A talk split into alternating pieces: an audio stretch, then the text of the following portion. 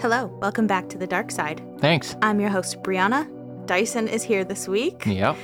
And this is Dark Adaptation.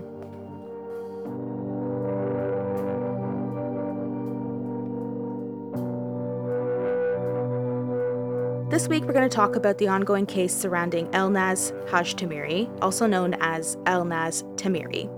First and foremost, our hearts are with Elnaz's family and friends, and we think it's important that everyone use their voice to share her story. So that's what we're going to do. We're going to use our platform to help share this case and to help bring her home. I'm going to discuss everything we know up until the day we're recording, which is March 4th. March 4th. It's March 4th. 37-year-old Elnaz was abducted from a Trailwood Place residence in Wasaga Beach, Ontario on January 12, 2022, around 8:30 p.m. The abductors are described as three black men dressed as police. They came to the home claiming to have an arrest warrant for Elnaz, but the people inside the home grew suspicious of the so-called police officers. Elnaz tried to call 911, but the intruders forced their way into the home, overpowered Elnaz and the others, grabbed Elnaz and dragged her out of the home, barefoot in the snow. They took off her watch and took her cell phone away and threw them into the snow. The people inside the home said Elnaz was screaming up until she was pushed inside a white Lexus RX SUV. The screaming stopped and the Lexus idled for about a minute before leaving the scene. On a local forum, a Wasaga Beach resident wrote that neighbors allegedly reported a very suspicious bearded man to the police. The man was watching the Trailwood Place residence where Elnaz was staying from a white car, which had its license plates covered, and it was making repeated rounds of the area. Whether or not the police responded to this concern is unknown. So far, there has been no ransom note, no demands from Elnaz's abductors, no indication of their motives for taking her whatsoever. Wow. So scary. It's terrifying. It sounds like it was coordinated. That's exactly the last thing you want to hear. It's horrifying. To think you're safe in this home that you're staying in, which we'll find out she was there because she was trying to stay safe, and to have this happen. It's terrifying. And the fact that they're dressed as police officers. Yeah. But the family instantly was like, what? No, you're here for the warrant? What? And that she's like screaming and tries to call 911. Like, goosebumps. It is so horrifying. Mm-hmm. So, speaking at a press conference, the case manager with the Criminal Investigation Bureau of the OPP Central Region. The OPP Central Region is the jurisdiction over Wasaga Beach. Okay. So Detective Inspector Matt Watson stated the police gear the abductors were wearing is not actual police uniform. So it was like a mock uniform that, I mean, it's just so scary. Yeah. Well, the funny thing is my ears perked up because we have already one major thing going on in the news where there was that, I think it was it New Brunswick or Nova Scotia? I mix it up all the time. But the guy impersonated a police officer and went on a rampage. Remember that? Yeah, that was Nova Scotia. And there was that big question because he somehow did manage to get police uniform, and then almost methodically dressed up his car to look like a police car. Oh, the RCMP. It was RCMP. Yes. Yeah. Yeah, that was horrifying. Yeah. The people that actually sold him the uniform did like interviews and stuff, right? Because you're allowed to collect it. Yeah. But they had, or he stole it or something. But it's just scary that you can have it. And there was questions too, like, so many questions because so many people were just staying quiet, not reporting all these big red flags to the police, like giving him ammunition and stuff for weapons that he shouldn't have. Exactly. And no one said anything. It just seems to be a repeated pattern of silence. And it's just really disconcerting because no one should be able to impersonate police officers at all. And just seems like the accessibility to do so is, the threshold to do it is just way too low. I agree. And you make a really good point about how in that case, I think his name is Gabriel or something like that, but whatever his name is, who cares? He's horrible. That there was people around him who were like, yeah, like he had been collecting this stuff and whatever and building that weird, creepy secret room for all of his stash and shit. And it's like, okay, so no one said anything. So it'll be interesting to find out as more like information and whatever unfolds over this, like where hopefully we can figure out like, well, where did they come, like those mock uniforms come from? It's so scary. Yeah, there's going to be, I would hope, little appetite for people to stay quiet at this point. Mm-hmm. Knowing what's already happened before when people didn't say anything. So I'm really hopeful that someone would at least say like, hey, you know, oddly enough, I did sell these uniforms to these grown adults looking to look like police officers. So, you know, and one would also hope that, you know, there's cameras in every goddamn store. So one would hope they'd see that and just simply turn it over to the police. That's another plea from the family is if you have any sort of surveillance, home security, anything, like turn it over, like review it, turn it over. If you see anything that you think could help, hand it over. Even if it's nothing, it's better to be sure. Yeah. I mean, you look at cases like this where they're just simply trying to track people's movements. Mm-hmm. I'm kind of surprised. I know that the plates... I know the plates were hidden, and I know this is Wasaga Beach, so the density isn't, you know, similar to like a place like Toronto where you're passing storefronts every second.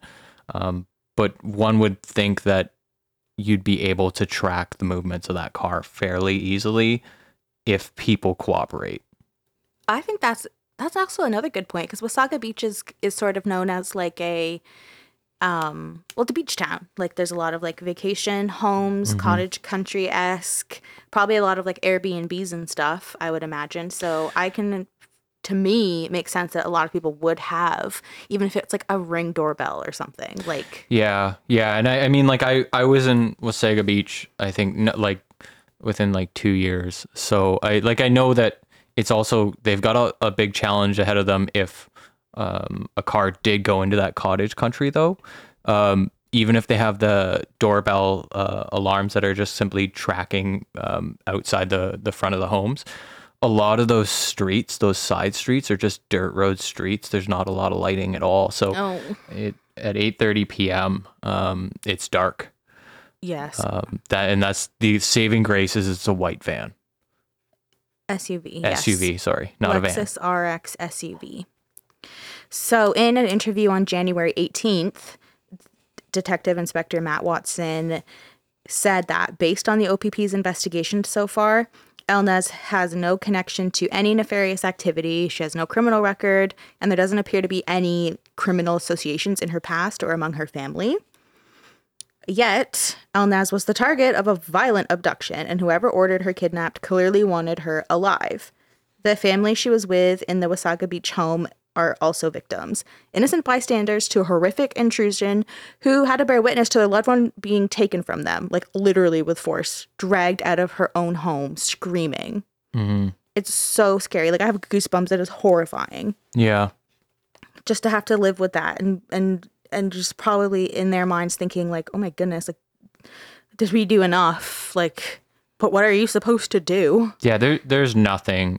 That's the tragic part of this as well is like one could imagine that that's running through their head obviously, but yes, there's nothing that you can do and it's not you can't put that on yourself either. I mean, if three people who have planned something like this and break into your home and do this, like you're not at fault, and it sounds like they've done everything they already can. And exactly, you know, you just gotta hang in there. And that's another frustrating part of this is that as we learn more, the family, especially Elnaz, didn't do anything wrong. Every single thing she did was right. She reported everything. She was trying to stay safe. And that is why, like, this case has just stuck with me so much, because it is so frustrating. She didn't do anything wrong. Her family didn't do anything wrong. So to think that, like you're saying, you can't do anything. There's these three grown men in mock police fatigues that literally break into your home and abduct someone. Like, oh, it is so scary. Yeah. The entire idea of dressing up as police is just meant, like, it's just meant to paralyze you. They didn't dress up in police uniform to convince her at all, like, that, oh yeah, it's legitimate, you're being abducted. It's to confuse any bystanders around and make them unable to process what's happening. That's the point. Because if they felt that that she was on her own, they would not have dressed up as police. They would have just taken her. But they dressed up this way to confuse everyone around, to stop anyone from interjecting. Probably because they were surveilling her. And with a mindset like that, you think, well, we could be being surveilled too. So let's try and look the part. Mm-hmm. So as is expected, few details surrounding the investigation are released by the police. Most of what we know is from her family, who speak so openly about Elnaz and her life leading up to the abduction. The police haven't confirmed any of the details shared by the family, but the family said they are sharing the facts of what happened in the hopes the information helps in the search for her, because they believe she is still alive and they're remaining hopeful she'll be returned safely. So by sharing this story, sharing everything they can about what they know, is just only going to keep helping the cause. Spread the story, share it, share her picture, everything like that. Mm-hmm. So, like I said, a lot of what we know is from the family. And a huge thing that the family shared was how she was attacked just 3 weeks prior to her abduction. According to her cousin, on December 21st, 2021, Elnaz was violently attacked in the parking garage of her King William Crescent residence in Richmond Hill. She was pulled from her Lexus by two men and beaten with a frying pan so brutally she suffered a cracked skull and a cut from her forehead to the back of her head, which needed reportedly 35 to 40 stitches. Both of the male suspects are described as being between the ages of 25 to 30 years old. One suspect is described as standing at 6'2", with a medium build and short brown hair. He was wearing a surgical mask, a puffy camo jacket, and dark pants. The other suspect is described as standing at 5'10", with a medium build, wearing a dark hooded jacket and a surgical mask. Okay. York Regional Police, so Richmond Hill is their jurisdiction, and for perspective, Richmond Hill is about 30 minutes north of downtown Toronto. So York Regional Police stated, although the identity of the men who attacked her in that parking garage and the identity of the men who abducted her from Wasaga Beach are unknown, they can say the description of the men in these separate crimes are different. So whoever perpetrated each crime are not the same men. But that's really all the information they have right now about the criminals' identities. Did they at least confirm that they're connected incidents, though? They can't confirm, but they do believe. Okay. All right. Like, it's pretty hard not to believe. Yeah, it's really hard not to believe that those two are connected. So the gash that was on her head was really severe. I mean, her whole top of her head is split. Her skull was cracked. She had all these stitches. And so it's most likely still to this day visible to some degree. So Elnaz's cousin urges people to consider that marking when looking out for her on security footage, in public, online, everywhere, because it is an excellent identifying mark. Yep. The two attackers fled the scene in a stolen vehicle, which investigators later recovered and searched. They seized undisclosed evidence that everyone is hopeful will help in the investigation moving forward. And I'm still talking about the parking garage attack, by the way, just to be clear.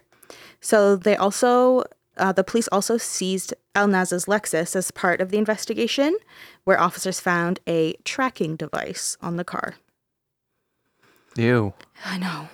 This sounds like a gang / mafia style. It's so scary. I'm getting I think they did something similar. This is creepily similar to I live in Halton region, and there was the coordinated attack, remember that I told you about in South, I'm not going to say where I live, but yeah. In the South region of my town. And there was everything from like monitoring the people as they came and left the house to like even slipping into the garage when they were closing the door. Mm-hmm. Like, and so they monitor like that's what they do. Yeah. Surveillance. So that's incredibly creepy. It's terrifying. Yeah.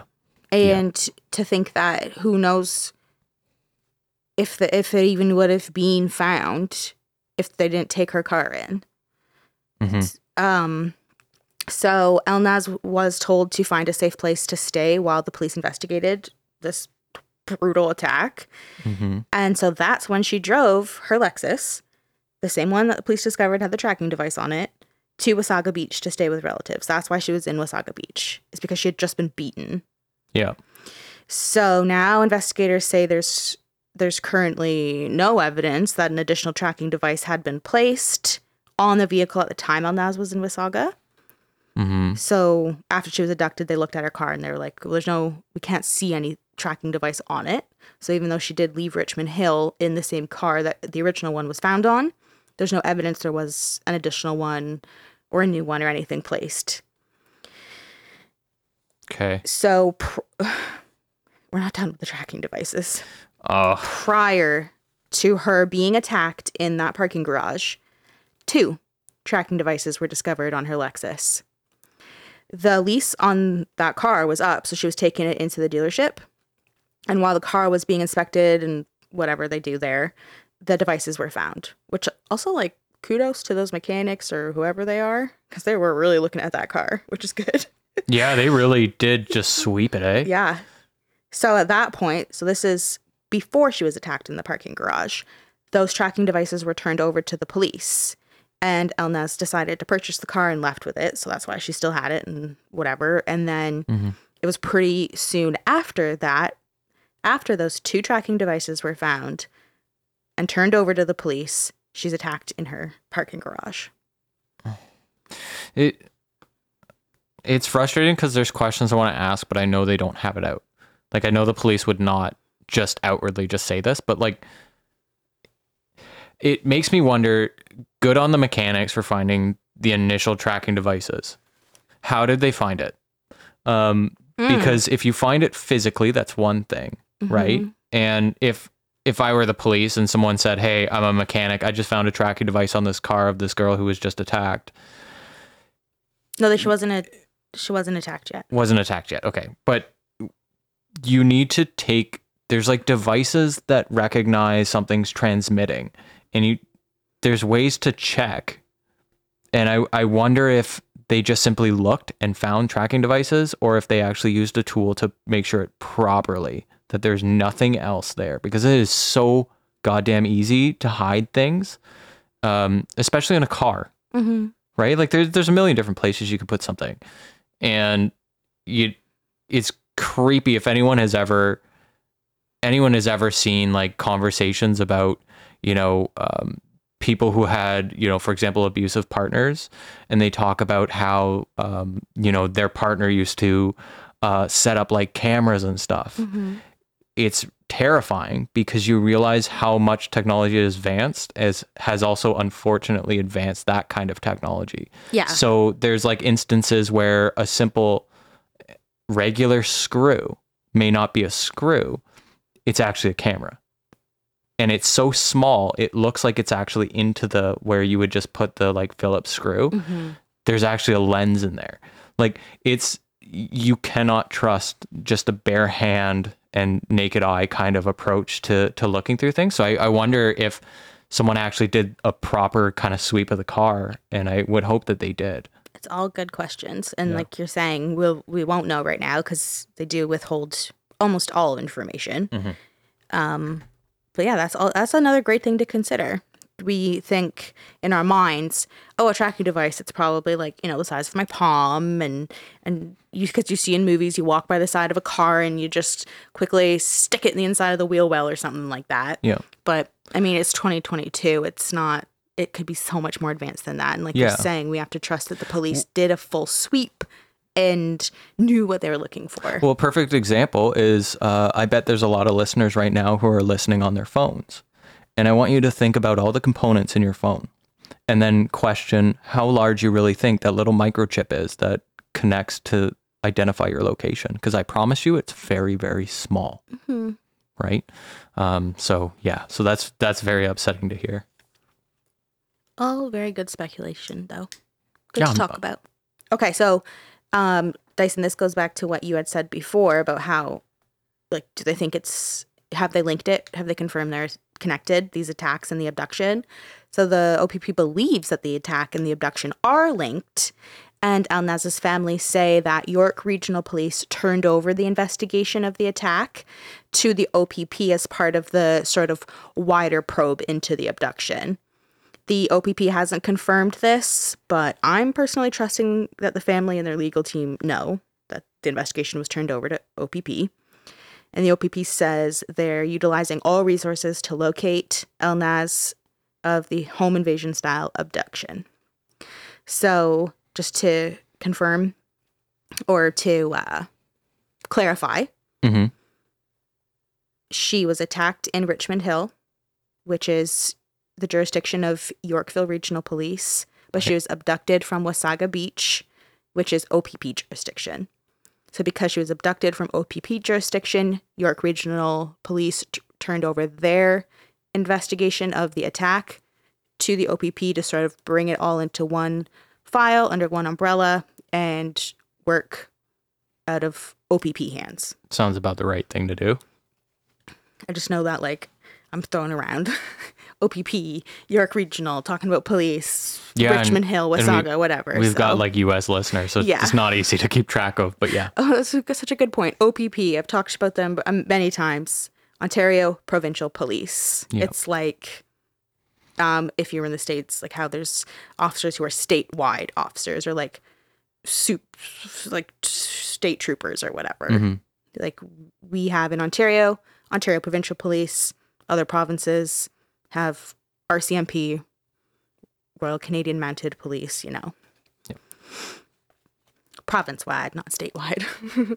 For us, province. Yeah, it's like transferring it from a county to a state. Same thing for the U.S. listeners. Thank you. That was much more succinct. Okay, so the family has hired a Toronto lawyer named Devin Baines, a former Crown prosecutor, to help with the case. He's heading a private parallel investigation to run concurrently and in cooperation with OPP's investigation. He's also helping the family understand like the processes, everything involved with the investigation. And he did an interview with CBC News to shed light on Elnaz's abduction and just to sort of get the family's voice out there. So Devin Baines says Elnaz did everything right. She contacted the authorities every time she should have. She had faith they would protect her and they would look into everything effectively. He says he doesn't know if the police acted as they should have. In his opinion, based on his experience with similar investigations and forensic work, the roughly 3 weeks police had Elnaz's electronics to look for tracking devices and software was, quote-unquote, shockingly short for the work to be completed properly. He's hopeful the work was done and that Elnaz's situation was taken seriously, but it's a very short period of time. Mm-hmm. So it kind of links back to what you were saying about how, like, let's hope they were thorough. They went through the vehicle and her things properly. Yeah, well, if, like, for example, like, if they're checking her phone for tracking, right? Like one of the frustrating things is like, do they have a login for your Google Maps? Like anything like that, any slip up could have that consequence, right? They as in the abductors? Yeah. Like there's billions of ways that they could have done this. Mm-hmm. And so, yeah, if they just went through it really quickly, that's terrible. Yep. But I mean, all this is just, it's good questions he's asking. It's good observations we're making.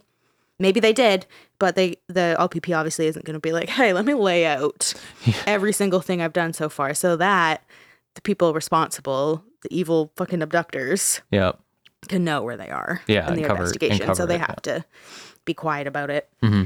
In an original statement, York Regional Police wouldn't confirm whether or not investigators took her belongings to check for tracking devices and software, citing the ongoing investigation, and no details on any seized evidence would be released. Mm-hmm. Classic, that's standard.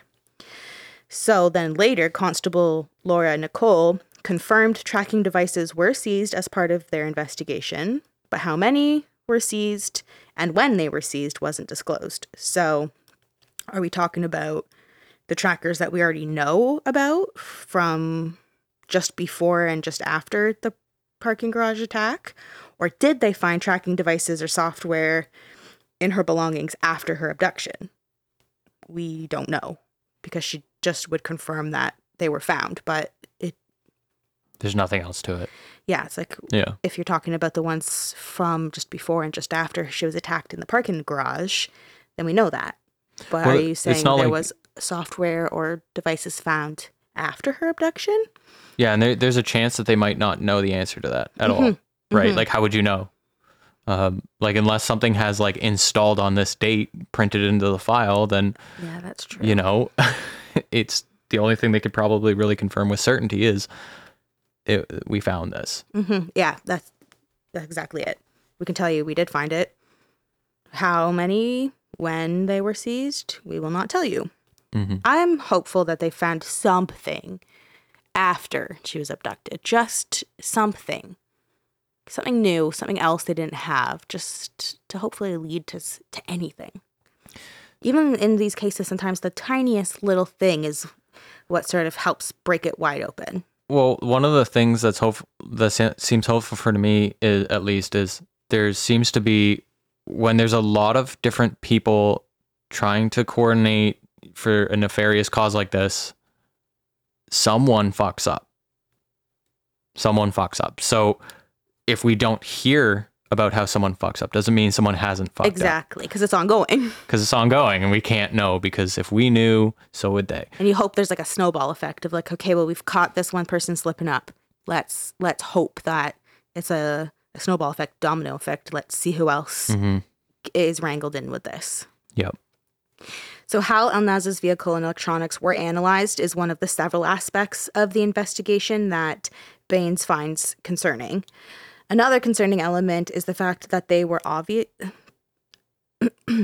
Another concerning element is the fact that there was obviously no plan to keep her safe, despite being attacked in the parking garage, which suggests she was being followed or surveilled.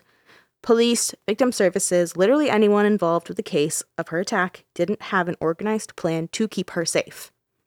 The only course of action was like, all right, we'll investigate this. Maybe. So like now you should go somewhere you think is safe.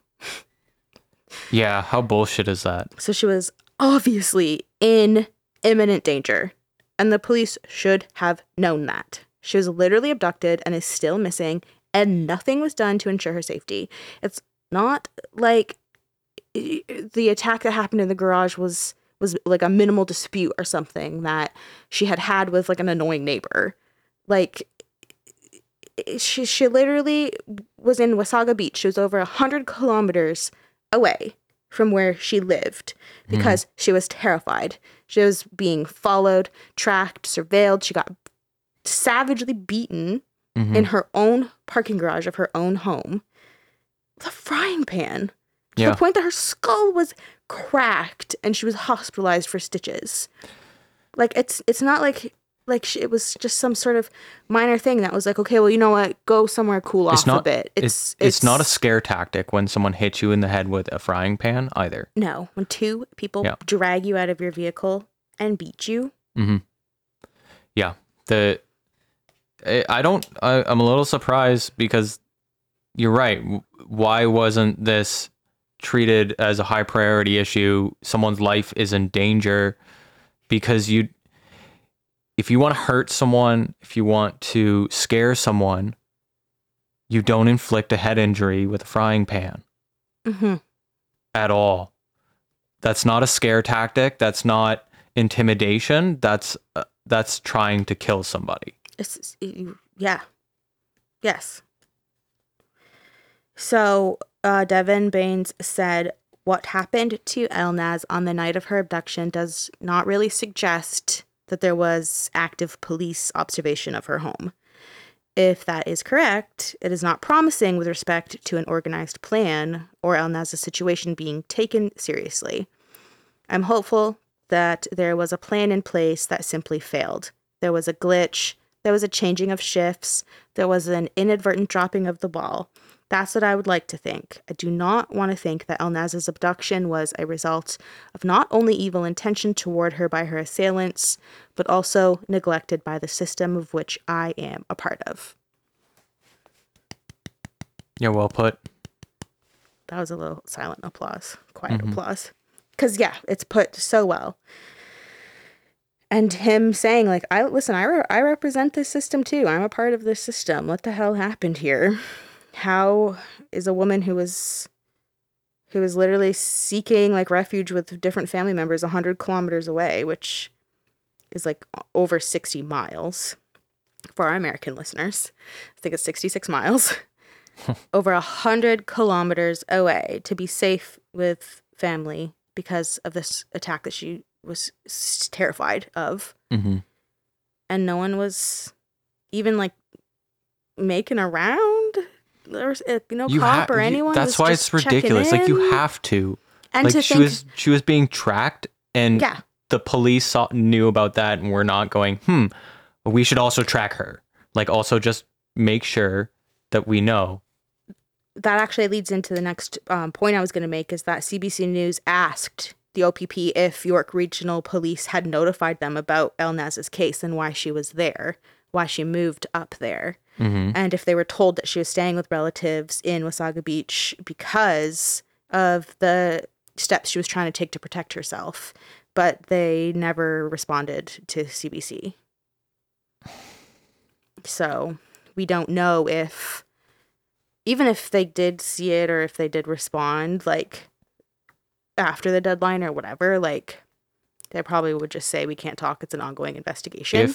If they did respond, that would have been a story on its own. You'd know about it. Mm-hmm. So to not respond to that, I would assume that there's not another story out there saying that that's the case. Then no, there's not. Then I would say it's more than likely that the police chose not to respond or answer that question because they didn't know, because York probably at that time, like, now they know because the investigations have been merged essentially into OPP's scope. But at this time that she was seeking refuge up there, like, I don't think that they knew. Yeah. And to think that someone had written on a Wasaga Beach forum, sort of like a neighborhood watch type deal or whatever, that they had seen a white car with a suspicious looking guy with license plates covered multiple times passing by the house that Elnaz was in. Yeah. And to not know if they even followed up on that either. Yeah, that's fucking ridiculous. I don't know. I just know when police do and do not do something, a lot of the times it's a known thing that they're doing or not doing. It's just, I don't know. That's frustrating. Well, given that the Wasaga Beach address was linked to Elnaz's family, and police do not appear to have been watching the home, Devin Baines does not understand why police would endorse her to move to a small town over 100 kilometers away from her condo in Richmond Hill to a place where she probably wouldn't even have been checked in on. It's a good point he makes. Yeah. He says, if Elnaz's imminent danger was being recognized and seen the way it should have been, it is challenging to see how her relocating to a relatively remote town in Ontario increased her safety.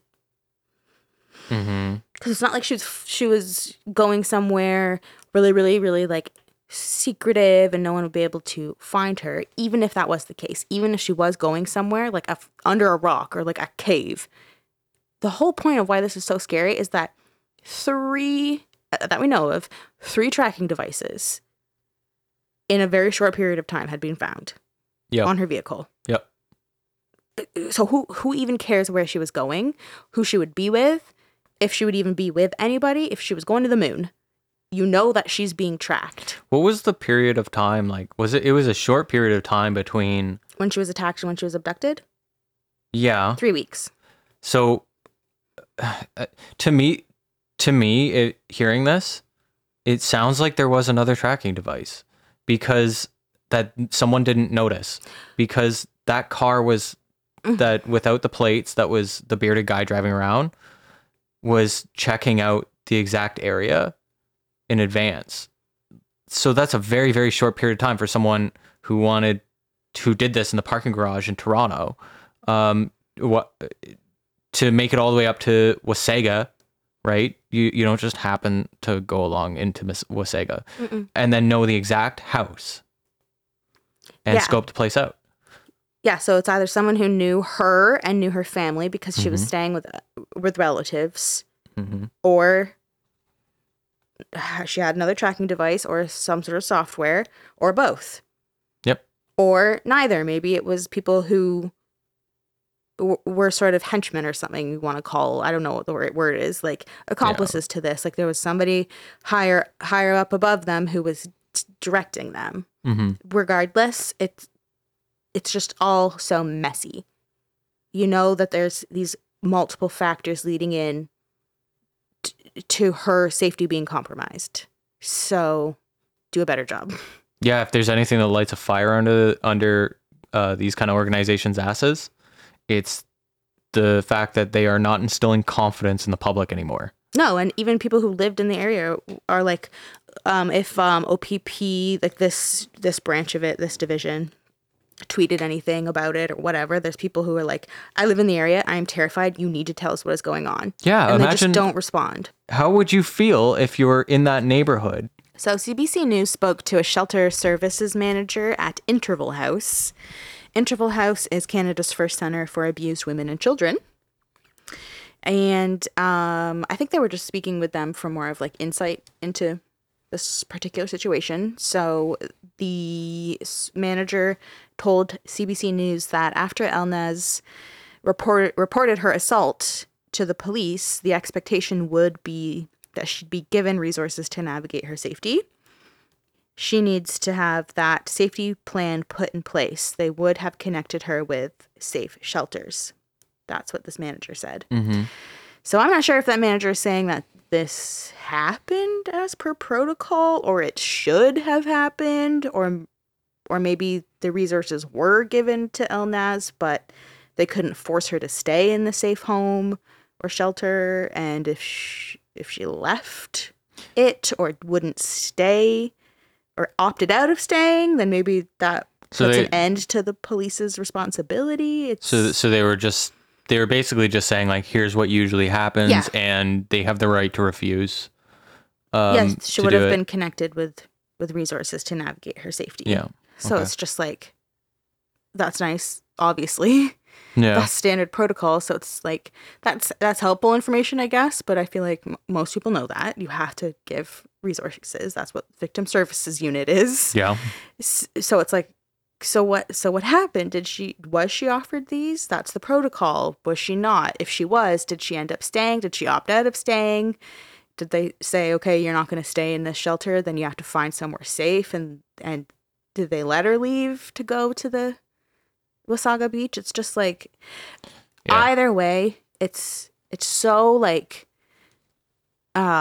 laissez-faire, like, okay, well, you're going to go and stay with relatives up there. That sounds safe and good for you. And then they just left it. I swear to God, half these things that we all pat ourselves on the back for having in a society are just check boxes to the people delivering it. It's like red tape. Yeah, it's like, did we tell her this? Yes. Yeah, okay, check box. What is she doing now, though? Like, I know. it's just something that I could get I could just go off and get so frustrated about, but this is not about me. This is not about my experiences. Yeah. This is about Elnaz. Well, I'm kind of surprised about the police communication with each other, because, like, I have talked to the police recently, and not recently, like not a year ago or so. Yeah, and it seemed like they were decent at connecting with different precincts, I guess, different jurisdictions, I guess. Yeah, and they had like almost like a little record thing that they were looking up whenever I talked to them. But so I don't know. Whenever I hear this shit, I'm just kind of flabbergasted. Like, if it's for if two of you had it, why don't all of you have it? It can't be that fucking hard. But anyway, yeah, it's frustrating as fuck. It is so frustrating. Yeah. And also I think, like, in your case, what you're talking about, I think it's... Oh, well, I was going to say, like, maybe because it's, like, city to city, what you were talking about, but I don't think it was. I think it was, you were talking OPP that would then transfer you to another city. So I was going to say maybe in this case, because it was like York Regional Police trying to deal with OPP. I think I was dealing with Halton Police. Oh, I didn't know. Yeah, Halton, I think it was Halton police. Was talking. Oh, Halton. Yeah, right. Because it's that's a whole county, essentially. Yeah, region. They're much larger. It's yeah. So it's not OPP. Yeah, so I didn't have to deal with OPP at all, surprisingly. So I think it's just because, like, I'm thinking about how, like, the town you live in is smaller. Mm-hmm. And how around here in Brantford, I don't care if people know where I live or not, I don't care.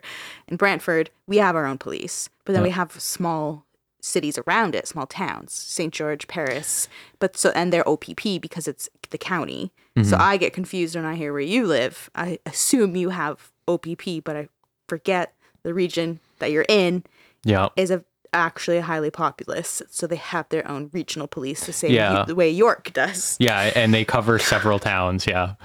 So just like how Richmond Hill is not that far away from Toronto, but Toronto has its own police. Mm-hmm.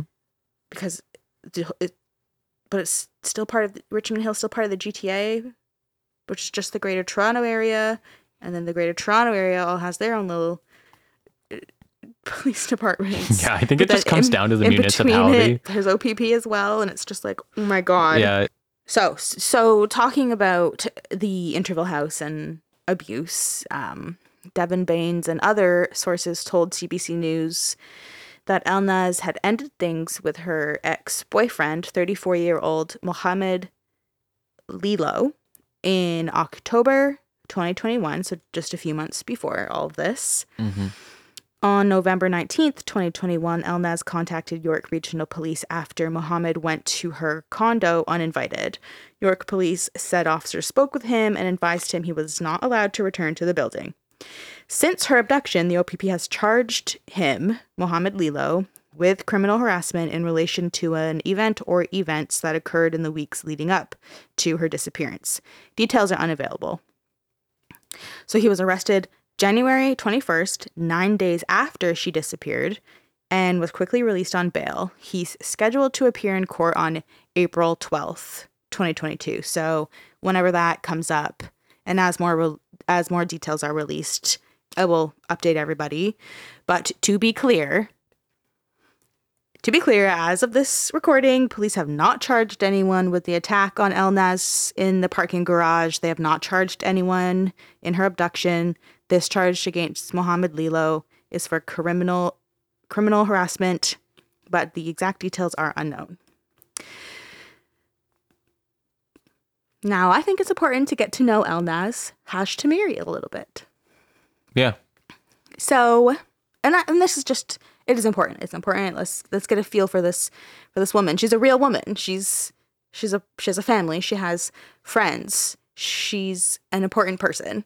Yep. And also, she is still missing, so we need to know as much as we can about her so that any little detail that you can remember and learn, it's so helpful. You never know what could lead to her being brought home. Exactly. So she is 5'3". With a slim build, dark brown eyes, and it is reported that she had shoulder-length black hair. In a lot of the pictures that I've seen, her hair is sort of like closer to a dark brown. So just keep that in mind. Mm-hmm. Black hair, dark brown hair, whatever. Remember it. She was born in Iran and lived there with her husband, Farnam Shaporafar. Elnaz graduated with a bachelor's degree in international insurance, and Farnam was a veterinarian. The two were married in 2010, and if you noticed, I was saying he was and they were. And that's because tragically he died in 2017 after an illness, which left Elnaz devastated and widowed. So sad. Yeah, that's really rough. And just to hammer home that this is a real woman and she's loved and wonderful. She used all of the couple savings to build a school for girls in a village in Iran and named it in Farnam's honor. Are you fucking kidding? God damn it! So beautiful. Yeah, that's a really nice gesture, and it adds another kind of element to this whole story. It's actually really, really fucking sad. It's devastating. Yeah. And so a year after her husband's death, Elnaz moved to Canada in like an effort to rebuild her life. She settled in Richmond Hill in 2018. She was working as an administrator in the import-export industry and volunteering with charitable organizations. Just to prove again how wonderful she is. Yeah, she's volunteering at charitable organizations. Like, I want her in my fucking community now. I know. Because she's got a fucking heart of gold. Yeah, she's got a fucking heart of gold. What the shit? So she received her permanent resident status and had recently left that job, the import-export job, to work on building her dream career, opening a cake-making business. Oh, that's a great dream too. Great venture. Yeah. Okay. Now I definitely want her in my community. So when she's back, I want her. She probably does goes charitable events and is like, let's do a bake sale. Yeah. I like to make cakes. Yeah. So she's always loved Canada, and she was living a quiet, peaceful life in Richmond Hill, rebuilding her life and enjoying herself. Her cousin said, quote, "She was a great support system here. She has family in North America. She was able to get a job. She was very excited about being able to start over in a place where she would be able to call home for a long time." Her mother said, quote, "Elnaz dedicates much of her life to serving the needy and offering her support to her community. She lives a quiet, decent life surrounded by her friends and family. I never imagined I would be pleading for my beautiful daughter Elnaz's life. Elnaz is a very kind-hearted woman, always extending a helping hand to the needy and being an honest and loyal friend. We beg whoever has taken her to be merciful to Elnaz. Please do not harm her and give her back to us. We are all in so much pain and agony, even thinking where she could be right now. She cannot handle the cold. So please give her blankets and keep her safe." Yeah.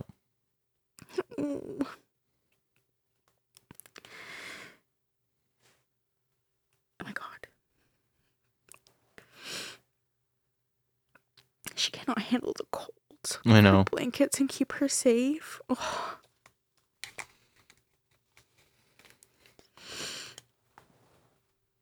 It's so sad. I know. I can't reach the Kleenex. I'll get it. You got it? Yeah. Okay. Oh, God. Now my eyes are all teary. I can't even read. Her cousin said the family feels the OPP is doing everything it can to find Elnaz. The family, some of whom live in the United States, has also hired a New York City-based public relations firm to help them reach out to the media and draw publicity to the case. So they're just trying to elevate it so more people start looking? Exactly, keeping an eye out. Plus, even think about it, where we live in Canada and in Ontario, we're positioned so far into the States, on the scheme of things. If you look at a map, mm-hmm. There's states and cities in America that are so much more north than we are. So just our access to the States, especially New York, you can get to New York from here mm-hmm. in 2 hours. Yeah. So it's really smart because just the access to the border. I don't know what that's like now with COVID, but I mean, with people who literally abduct you, drag you from your home in police mock-up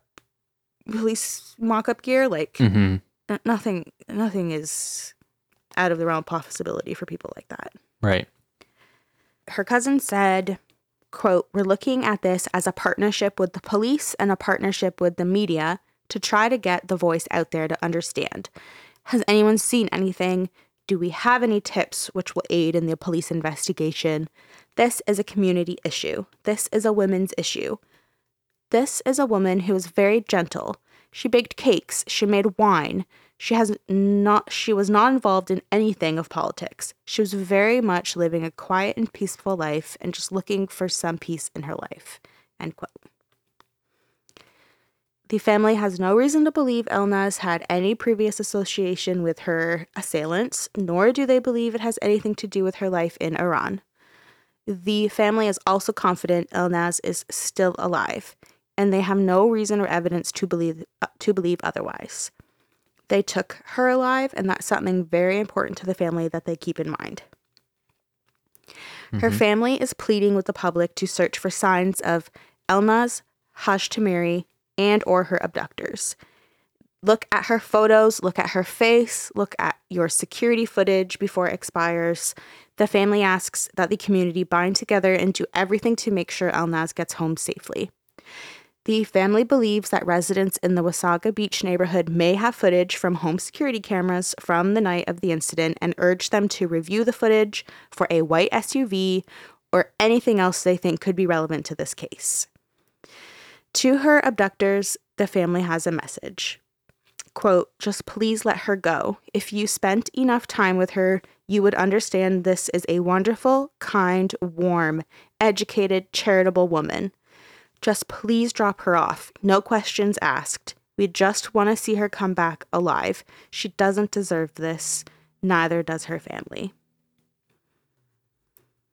So to recap, before we end off, about the abduction, it occurred on Trailwood Place in Wasaga Beach, Ontario on Wednesday, January 12th, 2022, around 8:30 p.m. The abductors are described as three black men wearing police uniforms. They were driving a white Lexus RX SUV. Neighbors reported a suspicious bearded man and a suspicious vehicle with its license plates covered. About the parking garage attack. That occurred on Monday, December 20th, 2021, on King William Crescent near Yonge Street and Bantry Avenue in Richmond Hill. The vehicle the attackers were driving was stolen from the Finch Avenue and Don Mills Road area in Toronto. Both of the male suspects are described as between 25 to 30 years old. One suspect is described as standing at 6'2" with a medium build and short brown hair. He was wearing a surgical mask, a puffy camo jacket, and dark pants. The other suspect is described as standing at 5'10" with a medium build, wearing a dark hooded jacket and a surgical mask.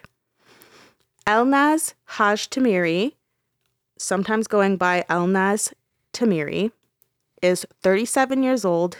She is 160 centimeters tall, or 5'3", with a slim build, dark brown eyes, and shoulder-length black hair. In pictures I've seen, her hair is closer to dark brown, so keep that in mind as well. OPP investigators have established a dedicated tip line for the case.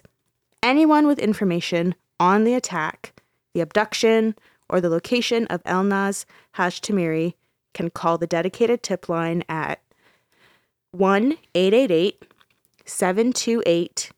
3415. You can call Crime Stoppers anonymously at 1-800-222-8477. Police and others are using the hashtag #BringElnazHome on social media. Thank you everyone for tuning in this week. Please share this episode to help Elnaz and her family get this case out there so we can bring her home. And use #BringElnazHome. just to keep spreading the story.